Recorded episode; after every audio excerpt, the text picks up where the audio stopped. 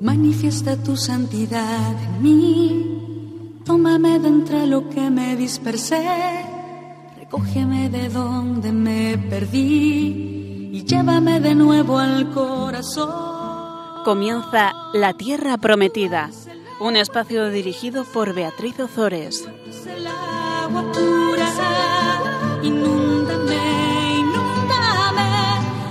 Se transformará en mí. eres el agua viva, tú eres el agua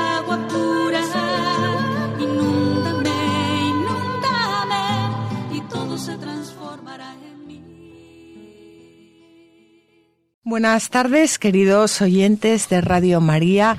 Aquí estamos un miércoles más compartiendo con ustedes la palabra de Dios. Buenas tardes, José Ignacio. Muy buenas tardes, Beatriz. Vamos, como siempre, a rezar el Magnificat con la Virgen y después comenzamos ya lo que es el programa.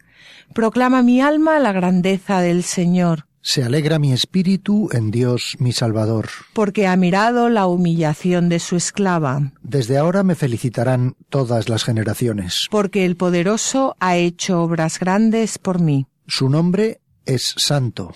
y su misericordia llega a sus fieles de generación en generación. Él hace proezas con su brazo. Dispersa a los soberbios de corazón Derriba del trono a los poderosos, y enaltece a los humildes, a los hambrientos los colma de bienes. y a los ricos los despide vacíos, Auxilia a Israel, su siervo, acordándose de la misericordia como lo había prometido a nuestros padres, en favor de Abraham y su descendencia por siempre. Pues en el programa pasado hablamos sobre la intercesión de Moisés después del trágico acontecimiento del becerro de oro. El Señor acababa de sellar una alianza con su pueblo y el pueblo le responde fabricando y adorando un becerro. Pero Moisés intercede por su pueblo y el Señor le perdona. Dios ha liberado a los hijos de Jacob, a los hijos de Israel, de la esclavitud de Egipto y ha sellado una alianza eterna con ellos. Esta alianza alcanzará su plenitud con la muerte y resurrección de Jesucristo. Precisamente hoy vamos a comentar cómo Cristo se ofrece por todos nosotros en la cena pascual. Hoy es miércoles santo, mañana se celebra la cena pascual, que por supuesto se celebra, celebramos todos los días en la Eucaristía, pero lo que celebramos todos los días en la Eucaristía es la única Eucaristía que celebró Jesucristo el día de la cena pascual antes de entregarse, antes de morir y resucitar por todos nosotros. Bueno, pues eh, como decíamos, hoy vamos a comentar cómo Cristo se ofrece por todos nosotros en la cena pascual de una vez para siempre para librarnos de la esclavitud del pecado y abrirnos las puertas de la vida eterna. La Pascua era la fiesta principal del pueblo judío y en ella se revivía la salvación del pueblo de Israel obrada por Dios cuando los hijos de Israel gemían bajo la esclavitud. Clamaron y su grito desde la esclavitud llegó hasta Dios. Escuchó Dios su lamento y se acordó de su alianza con Abraham, con Isaac y con Jacob. Y miró Dios a los hijos de Israel y cuidó de ellos. Pues esto es lo que nos cuenta el libro del Éxodo en el capítulo 2 y esto es lo que ocurría en la cena de Pascua que Jesús estaba a punto de celebrar y esto es lo que ocurre siempre en la Eucaristía que nosotros celebramos, que Dios escucha nuestro lamento, que Dios se acuerda de la alianza, que Dios nos mira y que Dios cuida de nosotros. Dios se compadece de los hijos de Israel, al igual que se compadece de todos nosotros, y les tiende, nos tiende su mano para sacarnos de la esclavitud del faraón, para sacarnos de la esclavitud del pecado, para que ya no tengamos que regirnos por las leyes del pecado, sino por las leyes amorosas de un Dios que nos ama profundamente y que poco a poco irá sanando nuestras heridas,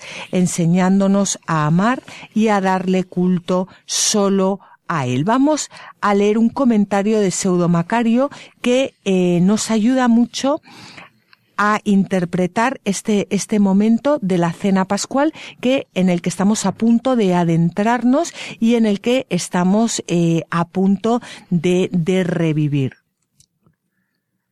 Si el alma gime y clama a Dios, Él le envía el Moisés espiritual que la rescata de la esclavitud de los egipcios.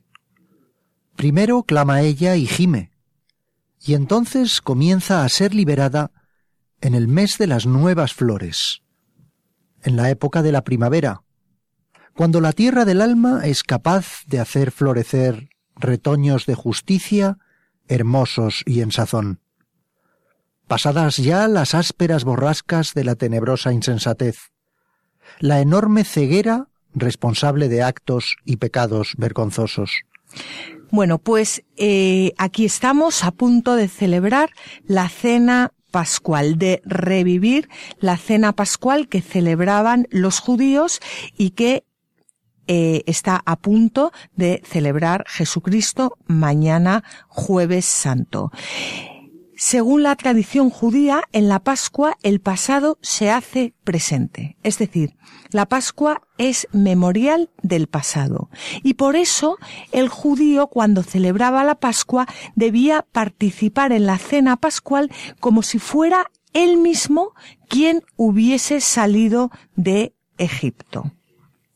Esto, esto es importantísimo y esto lo vamos a ver hoy, porque claro, cambia mucho celebrar algo como si fuera un acontecimiento que ya pasó hace miles de años a celebrar algo como si de verdad está ocurriendo ahora y en este momento. Pues así es como celebraban los judíos la cena de Pascua. Ellos mismos se, eh, sentían que eran los los que habían sido liberados de la esclavitud de Egipto, de la esclavitud del pecado, de la esclavitud del faraón, y eso es lo que eh, celebraban. En tiempos de Jesús, la fiesta de la Pascua se celebraba junto con la fiesta de los ácimos y se celebraba en Jerusalén. Comenzaba la noche con la que se inicia el 14 de Nisan, el primer plenilunio de primavera, y comenzaban comiendo la cena pascual. El cordero, el cordero se tenía eh, que tener a punto desde cuatro días antes de la cena. El día de la cena se llevaba a hombros al templo poco después del mediodía. Después de la, de la ofrenda del sacrificio vespertino, sobre las dos y media de la tarde, el padre de familia degollaba el, el, cordero en el templo y si no era el padre de familia era su representante, mientras que un sacerdote recogía la sangre en una bandeja de oro o de plata y después la vertía sobre el altar. Al sacrificarlo y al prepararlo para la cena no se podía quebrar ningún hueso del cordero pascual. En el lado norte del altar de los holocaustos había ganchos en las paredes y en las columnas donde se colgaban los corderos que ya estaban desangrados para desollarlos y destriparlos. Las criadillas, los riñones, el hígado y las partes grasas se llevaban al altar de los holocaustos y se quemaban. Y el cordero limpio, envuelto en su piel, era llevado a hombros a casa. Y Así se ensartaba en una, en una rama de granado y se asaba sobre un fuego de carbón vegetal. Bueno, pues antes de pasar a describir cómo se celebraba la cena, vamos a leer la primera lectura de la misa vespertina de mañana jueves que abre el triduo, el triduo pascual y que está sacada del libro del Éxodo. En aquellos días dijo el Señor a Moisés y a Aarón en tierra de Egipto, Este mes será para vosotros el principal de los meses. será para vosotros el primer mes del año. Decid a toda la asamblea de Israel, el diez de este mes, cada uno procurará un animal para su familia, uno por casa. Si la familia es demasiado pequeña para comérselo, que se junte con el vecino de casa, hasta completar el número de personas. Y cada uno comerá su parte hasta terminarlo. Será un animal sin defecto, macho, de un año, cordero o cabrito. Lo guardaréis hasta el día catorce del mes, y toda la asamblea de Israel lo matará al atardecer. Tomaréis la sangre y rociaréis las dos jambas y el dintel de la casa donde lo hayáis comido. Esa noche comeréis la carne asada a fuego, comeréis panes sin fermentar y verduras amargas. Y lo comeréis así. La cintura ceñida, las sandalias en los pies, un bastón en la mano. Y os lo comeréis a toda prisa porque es la Pascua, el paso del Señor.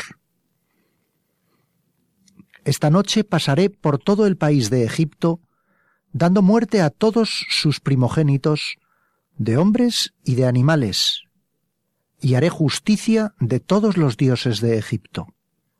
Yo soy el Señor. La sangre será vuestra señal en las casas donde estéis. Cuando vea la sangre, pasaré de largo. No os tocará la plaga exterminadora. Cuando yo pase hiriendo a Egipto. Este día será para vosotros memorable. En él celebraréis la fiesta del Señor, ley perpetua para todas las generaciones. Bueno, pues esta es la cena, la cena pascual, en la que eh, Jesucristo, que la que Jesucristo está a punto de celebrar con sus apóstoles. Y vamos a ver cómo se desarrollaba esa cena. En la cena se bebían cuatro copas o cálices. Y empezamos con la primera copa o cáliz. Al comienzo, el que servía la mesa distribuía esta primera copa ofrecida por el padre de familia con una bendición. Podía servirse una copa para cada uno o una única copa más grande para todos, que es lo que solían hacer los galileos. Y el que presidía, el padre de familia, o sea, el más anciano, se ponía en pie para bendecir. Lo primero que hacía era bendecir el vino pronunciando las siguientes palabras. Bendito seas, Señor, Dios nuestro, Rey del universo, porque has creado el fruto de la vid. Y los asistentes respondían, Amén. Después bendecía el día. Bendito seas, Señor, Dios nuestro, Rey del universo, que has dado a Israel esta fiesta de los panes ácimos para alegría y para memoria.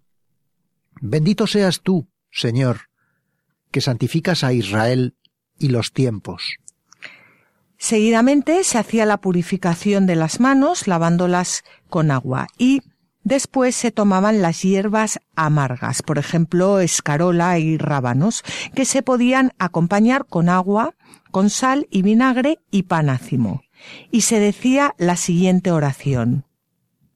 Bendito seas, Señor, Dios nuestro, que has creado el fruto de la tierra, que nos santificas con tus mandamientos y nos has mandado comer hierbas amargas.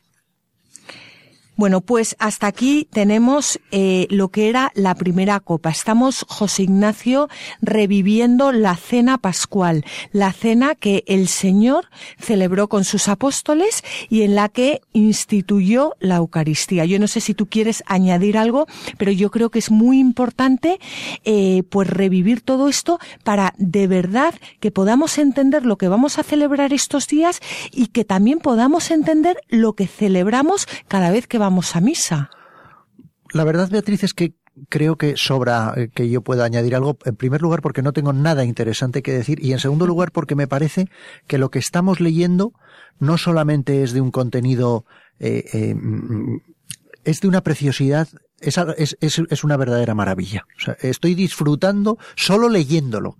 Pues eso me parece maravilloso y yo espero que nuestros oyentes estén disfrutándolo también escuchándote a ti, cómo lo lees, porque realmente eh, es, es, es, lo que dices, es una maravilla. Esto, esto es lo que el Señor estaba celebrando con sus apóstoles. Y sobre todo, bueno, lo hemos hablado en muchos de los programas de la Tierra Prometida, vemos que el lenguaje que luego se utiliza eh, se pone en evidencia el origen de ese lenguaje, ¿no? De, tantas cosas, de tantas imágenes que forman lo que ya hoy en día es cristianismo católico, ¿no? Pero que proceden de aquí, de esta raíz del éxodo, de, la letra de, los antiguos ritos, de, de la ley, ¿no? Por supuesto. Bueno, pues ya hemos visto la primera copa. Eh, la primera copa que se bebe eh, después de una serie de bendiciones que hace el padre de familia y eh, pasamos al plato, van a poner los platos, se podía poner un solo plato para que todos comieran de allí o también se podía poner, como en el caso de las copas, em, eh, eh, se podían poner varios platos. Eso, eso dependía.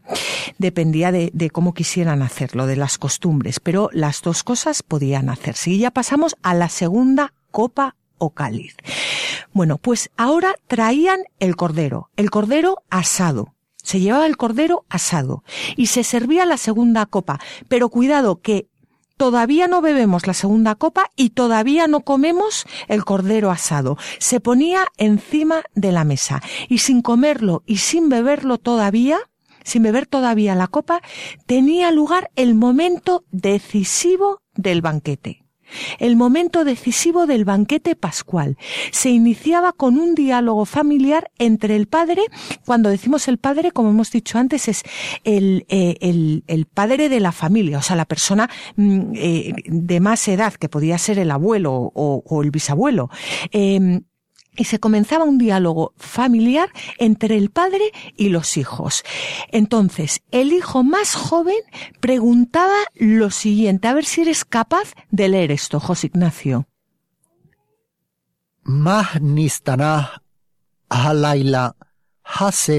Mikol haleilot. Bueno, pues esto es lo que el, el, el, más joven preguntaba al, al padre de, de familia, que como todos ustedes eh, han podido entender, significa ¿qué distingue esta noche de todas las noches? Bueno, pues la respuesta a esta pregunta daba ocasión para narrar la liberación de Egipto, que la encontramos en el capítulo 12 del libro del Éxodo, y que debía ser muy detallada y era parte sustancial del rito. O sea, el cordero estaba encima de la mesa. Tenían ya la segunda copa de vino, pero esto no se trataba de darse prisa para comer el cordero. No, no era esta la finalidad. La finalidad era que el padre de familia narraba toda la historia de la liberación del pueblo de Israel. Y, y era algo importantísimo, que no había que hacerlo deprisa, sino todo lo contrario, había que revivirlo. Y esta narración el padre de familia la hacía en primera persona, como testimonio de que no, no se trataba solo de recordar un acontecimiento del pasado, sino algo que de algún modo se hacía presente en ese ritual. Y comenzaba diciendo lo siguiente. Esto es lo que el Señor hizo en mí cuando fui sacado de Egipto. Bueno, es impresionante porque lo pone en primera persona y todas las personas que estaban en la cena, toda la familia, revivían todo eso en primera persona. Dios no liberó de Egipto a unos antepasados de hace siete mil años que no conocían, no. Dios en ese momento les estaba liberando de Egipto a ellos. Y el padre, como hemos dicho, hacía memoria de la salida de Egipto para hacer presente la salvación de Dios que también hoy sale en nuestra defensa cuando nos vemos cercados por el, por el mal de este mundo, como les ocurrió a los israelitas. ¿Y qué pasa? Que el, el, padre, eh, el padre de familia hace suyas las palabras que en su día Moisés dijo al pueblo. No temáis, manteneos firmes y veréis la salvación que el Señor os concede hoy. Porque los egipcios que ahora veis, no volveréis a verlos jamás. El Señor peleará por vosotros y vosotros podréis estar tranquilos. Bueno, pues eso se hacía presente y, el padre de familia con la autoridad que tenía hablaba así en nombre de Dios a, a toda su familia, pero, pero, pero en nombre de Dios como, como algo que Dios quería actualizar y decirles en ese momento. Y el Señor le respondía, le respondía lo mismo que en su día respondió a Moisés. ¿Por qué clamas hacia mí? Di a los hijos de Israel que se pongan en camino. Y tú, alza tu bastón y extiende tu mano hacia el mar y divídelo para que los hijos de Israel pasen por medio del mar como por tierra seca. Yo, por mi parte, y él por su parte eh, él por su parte haría todas las maravillas que hizo y que continúa haciendo con nosotros. Y la narración era larga, era extensa. Y cuando ya por fin se terminaba, pero como he dicho antes, sin ningún ánimo de correr, o sea, lo importante de la cena era, era hacer presente eh, toda, toda la historia que se narra en el Éxodo, cuando se termina, cuando se terminaba, se invitaba a los asistentes a agradecer a Dios los beneficios recibidos diciendo la siguiente oración. Por eso estamos obligados a dar gracias, alabar, entonar loas, magnificar, ensalzar, glorificar, bendecir, exaltar y sublimar a quien hizo con nosotros y con nuestros padres todos estos prodigios. Nos sacó de la esclavitud a la libertad, de la tristeza a la alegría, del luto a la fiesta, de las tinieblas a la extraordinaria luz, y de la servidumbre a la redención. Digamos ante él, Aleluya. Y a continuación se recitaba la primera parte del Jalel. Jalel, que es eh, el, aleluya, que significa alabemos al Señor. Es el gran cántico de alabanza. La primera parte es era el Salmo 114 y este, este cántico, este salmo, contiene una celebración exultante y gozosa, llena de admiración ante la grandeza del poder del Señor al recordar los hechos prodigiosos de la liberación de Egipto y la guía del pueblo hasta la tierra prometida. Vamos, vamos a proclamar el, el Salmo 114. Aleluya cuando Israel salió de Egipto, la casa de Jacob, de un pueblo de habla extraña, Judá fue su santuario, Israel su dominio. El mar, al verlos, huyó. El Jordán se volvió atrás.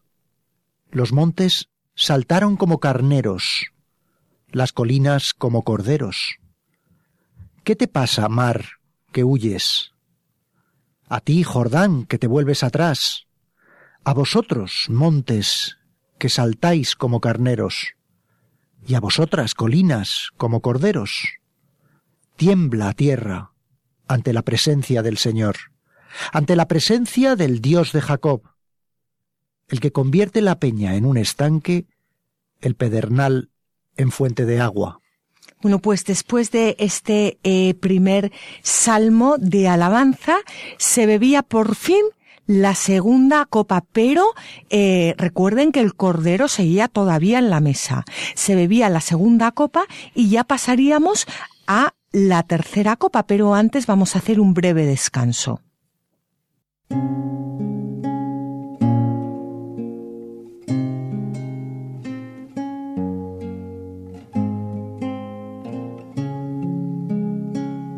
Jesús me amó y se entregó por mí. Jesús me amó y se entregó por mí. Jesús me amó y se entregó por mí. Jesús me amó y se entregó por mí. Se entregó por mí. Se entregó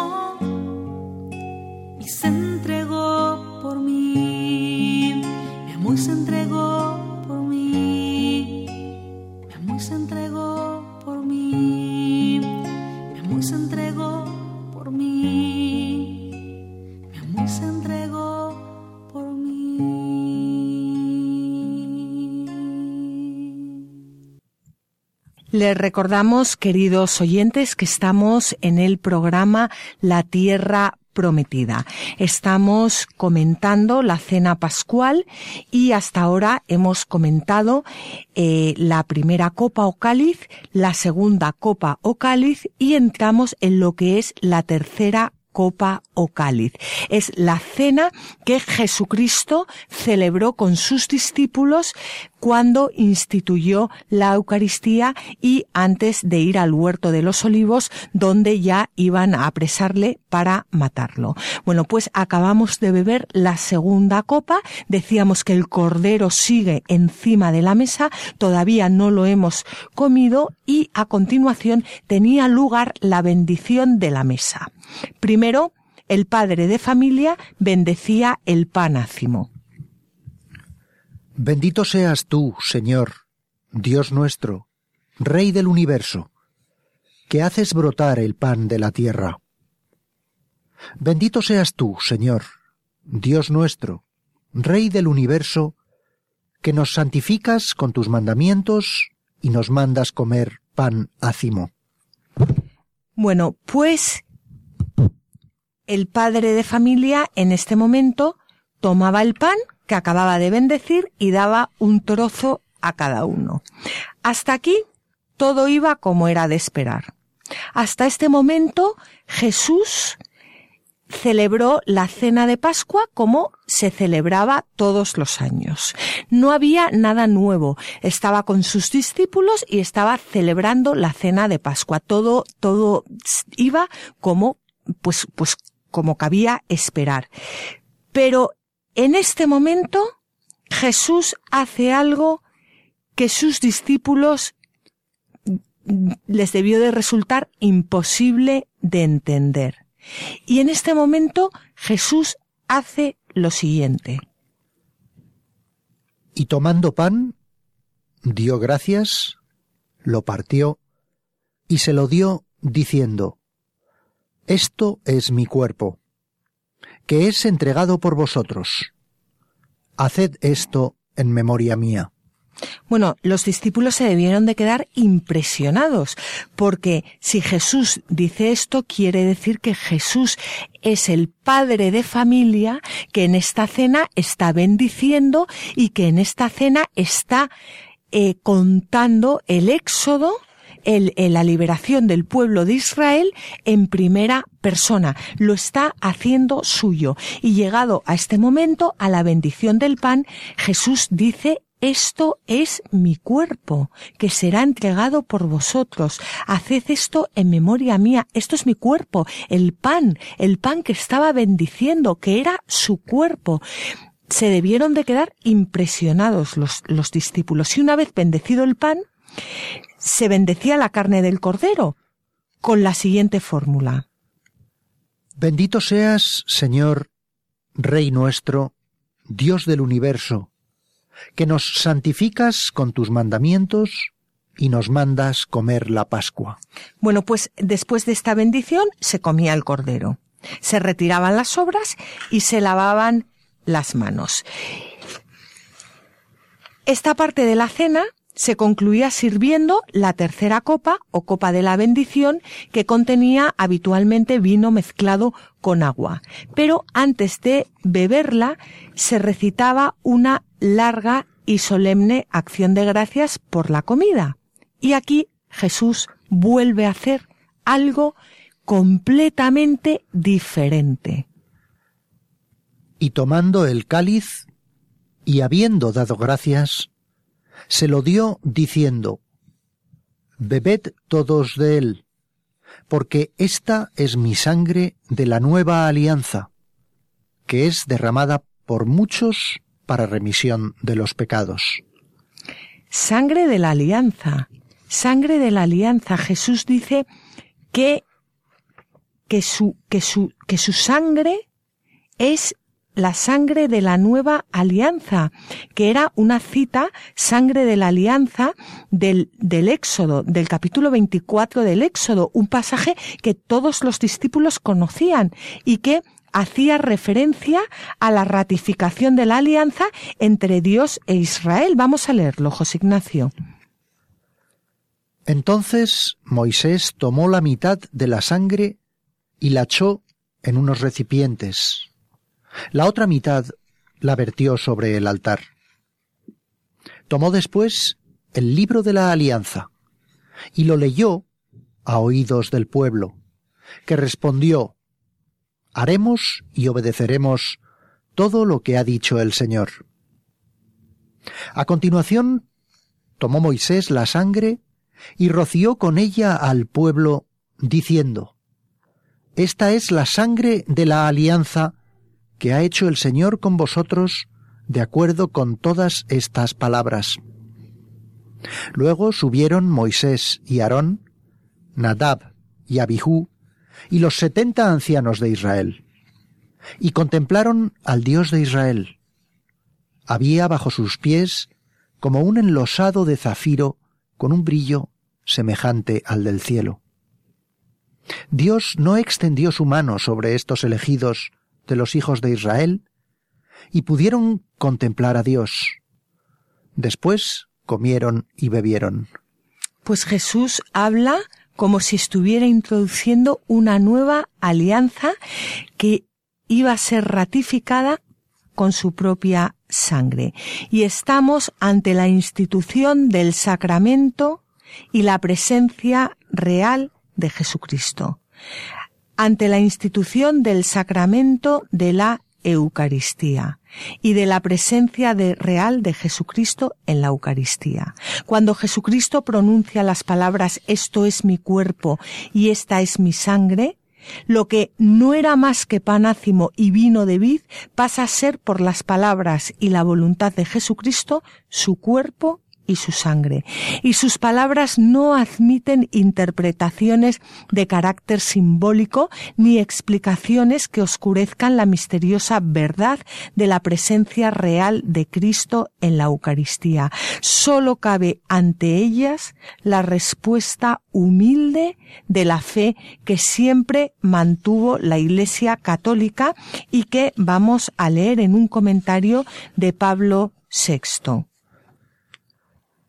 La perpetua instrucción impartida por la Iglesia a los catecúmenos y el sentido del pueblo cristiano, la doctrina definida por el Concilio de Trento y las mismas palabras de Cristo al instituir la Santísima Eucaristía, nos exigen profesar que la Eucaristía es la carne de nuestro Salvador Jesucristo, que padeció por nuestros pecados y al que el Padre, por su bondad, ha resucitado.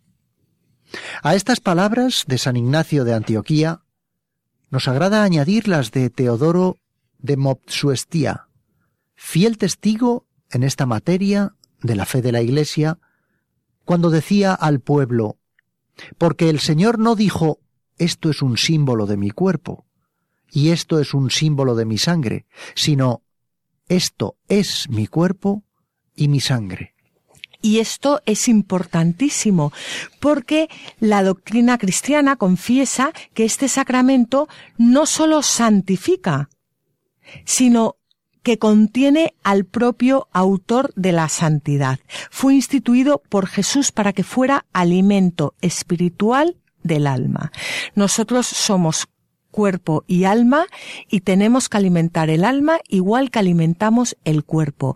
Y Jesús alimenta nuestra alma con su propio cuerpo y con su propia sangre. Y como Él es santo y Él es la fuente de santidad, cuando nosotros nos acercamos al sacramento de la Eucaristía, somos santificados por Cristo. No somos santificados por nuestros propios méritos, no somos santificados por, por, por lo que hacemos, no somos santificados por lo que no hacemos, somos santificados por Jesucristo. ¿Cómo? A través de los sacramentos, pero todos los sacramentos giran en torno al sacramento de la Eucaristía, giran en torno a que podamos alimentarnos, alimentar nuestra alma con el cuerpo y con la sangre de Jesucristo para, eh, bueno, pues, pues para, para, para, para poder eh, alcanzar lo que estamos llegados a alcanzar, que es la santidad. Eh, además, al instituir la Eucaristía, el Señor manda que esto se repita hasta el fin de los tiempos. ¿Y qué hace? Dar a los apóstoles el poder de realizarlo. Por lo tanto, con este pasaje y con, y con un pasaje que, y con los pasajes eh, relatados eh, por San Pablo y San Lucas, en, vamos, en sus escritos, Cristo instituye también el sacerdocio, concediendo a los apóstoles el poder de consagrar que los apóstoles a su vez transmiten a sus sucesores. En la última cena, Cristo adelanta de modo incruento su próxima pasión y muerte. Y cada misa que celebramos, como hemos dicho antes, cada misa que celebramos desde entonces renueva el sacrificio de Jesucristo en la cruz, porque la Santa Misa no es una pura y simple conmemoración de la pasión y muerte de Jesucristo, sino un sacrificio propio y verdadero, por el que el sumo sacerdote, mediante su inmolación incruenta, repite lo que una vez hizo en la cruz, ofreciéndose enteramente al Padre como víctima propiciatoria.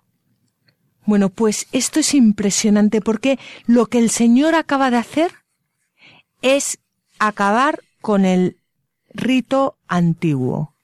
El único sacrificio que puede salvarnos es el sacrificio que Él está a punto de realizar, el sacrificio de su propia eh, de, su propia vida para salvarnos acaba de terminar, acaba de cargarse con perdón el rito antiguo sustituyendo todos los ritos de sacrificios de animales por el sacrificio de sí mismo y nos lo ofrece para que nosotros lo acojamos libremente. Y este es, esto es el eje, el fundamento mm, de nuestra fe. Este es el sacramento de nuestra fe. Esto es eh, lo fundamental de nuestra fe. Y esto es lo que nos alimenta, esto es lo que nos da vida, esto es lo que nos santifica y esto es lo que nos libera del pecado y nos lleva a la vida eterna. Bueno, pues aquí Jesucristo en esta, en, esta cena pascual acaba de instituir el sacramento de la Eucaristía y pasamos ya a la cuarta copa. Eh, la última parte de la cena la constituía el Jalel Pascual. El, hemos, hemos leído antes el, el, el, primer salmo, el pequeño Jalel, y ahora venía el gran Jalel, eh, que es un largo himno de acción de gracias en el que se recitaban los salmos 115, 116, 117 y 118, a los que con el tiempo se fueron añadiendo algunas exclamaciones de júbilo, agradecimiento y adoración. Bueno, pues una vez recitados esos salmos, el gran Jalel, se recitaba el Salmo 136 para expresar eh, para, para expresar la, la alegría. Simplemente porque no nos va a dar tiempo de, de, leerlo entero, es un salmo largo, el Salmo 136, pero el Salmo 136 eh, comienza diciendo, Dad gracias al Señor porque es bueno, porque es eterna su misericordia, dad gracias al Dios de los dioses porque es eterna su misericordia, dad gracias al Señor de los señores porque es eterna su misericordia. Bueno, pues este salmo se ponía en primera persona, doy gracias al Señor porque es bueno, doy gracias al Dios de los dioses, doy gracias al Señor de los señores, al único que hace maravillas. Y a través de este salmo se, se vuelve a, a, a recitar eh, pero ya en un cántico de alabanza y de acción de gracias, las maravillas que el Señor hace salvando a su pueblo de la esclavitud de Egipto y salvando a su pueblo del pecado. De hecho, el Salmo termina diciendo, Él en nuestra humillación se acordó de nosotros, se acuerda de nosotros porque es eterna su misericordia y nos libró, nos libra de nuestros adversarios porque es eterna su misericordia él da el pan, el pan a todo viviente, porque es eterna su misericordia. Dad gracias al Dios de los cielos, doy gracias al Dios de los cielos porque es eterna su misericordia, porque es tan grande su misericordia que el pan que nos da como alimento es su propio cuerpo. Bueno, pues la cena concluía con, con, con los himnos y aclamaciones de júbilo de, de aquel que ha experimentado en sí mismo una vez más la salvación de Dios. Y a la vez el propio texto invitaba a alzar la copa de la salvación y a invocar el nombre del Señor, como dice el Salmo 116 y de ese modo se acababa con la cuarta copa o copa del jalel. Jalel, ¿eh? lo acabamos de ver lo que es el jalel. Y la sobremesa podía llegar, pero no sobrepasar la medianoche. Pero, ¿qué ocurre? Que Jesús acaba de decir que él no bebería esta cuarta copa, que no bebería vino de nuevo. Os aseguro que desde ahora no beberé de ese fruto de la vid hasta aquel día en que lo beba con vosotros de nuevo en el reino de mi Padre. Y entonces leemos lo siguiente. Después de recitar el himno, salieron hacia el monte de los olivos.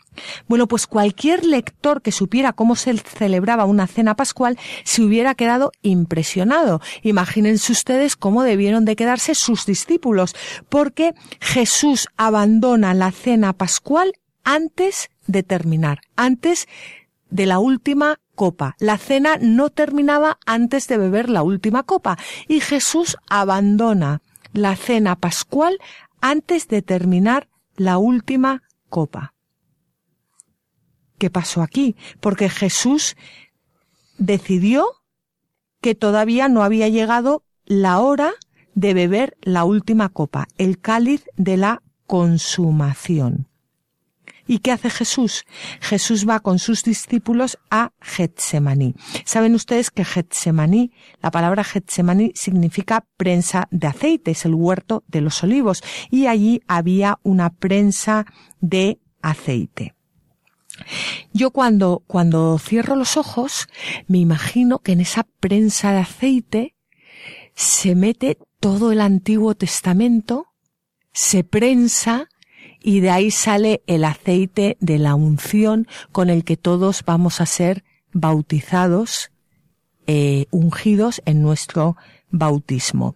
Bueno, pues Jesús eh, va al, al, a Getsemaní con sus discípulos y eh, mientras se aparta a rezar, lo que hace es que se lleva con él a Pedro, a Santiago, a Juan y dice Marcos que comienza a afligirse y a sentir angustia.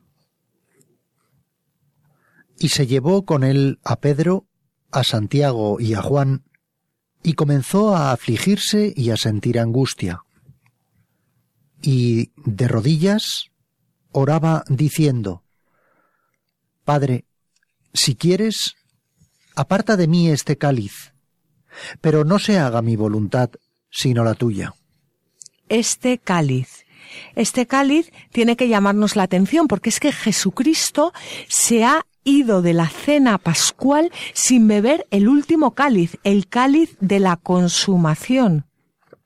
No lo ha bebido todavía y además ha dicho que no va a volver a beber el vino, ese cáliz, hasta el día que lo beba con, con sus discípulos y con todos nosotros en el reino de los cielos.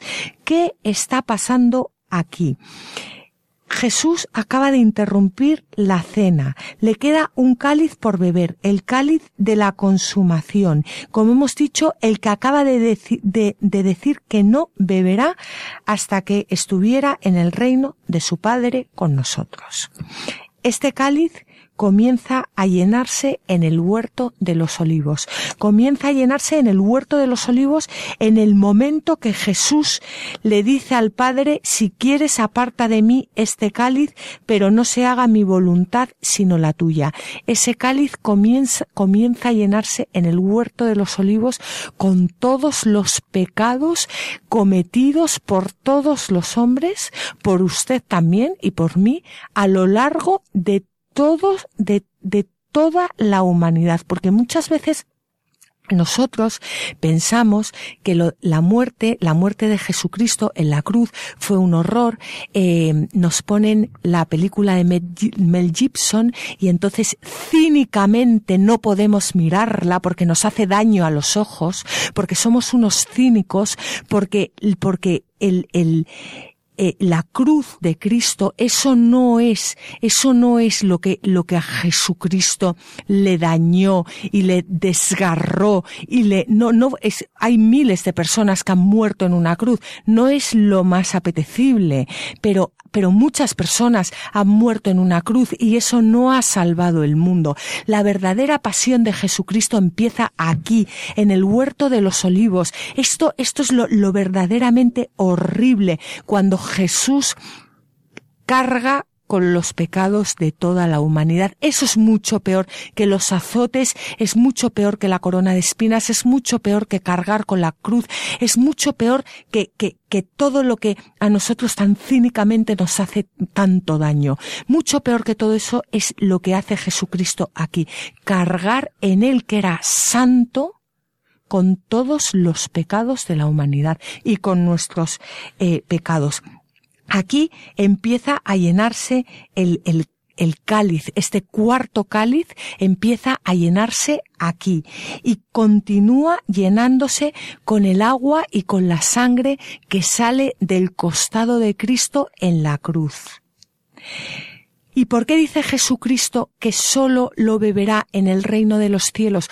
Porque ese cáliz solo se puede beber una vez que hemos resucitado. Nada más porque la, la cena pascual era la cena que conmemoraba el paso de, de, del pecado a la tierra prometida, pero este es el verdadero paso del pecado a la tierra prometida que es el reino de los cielos.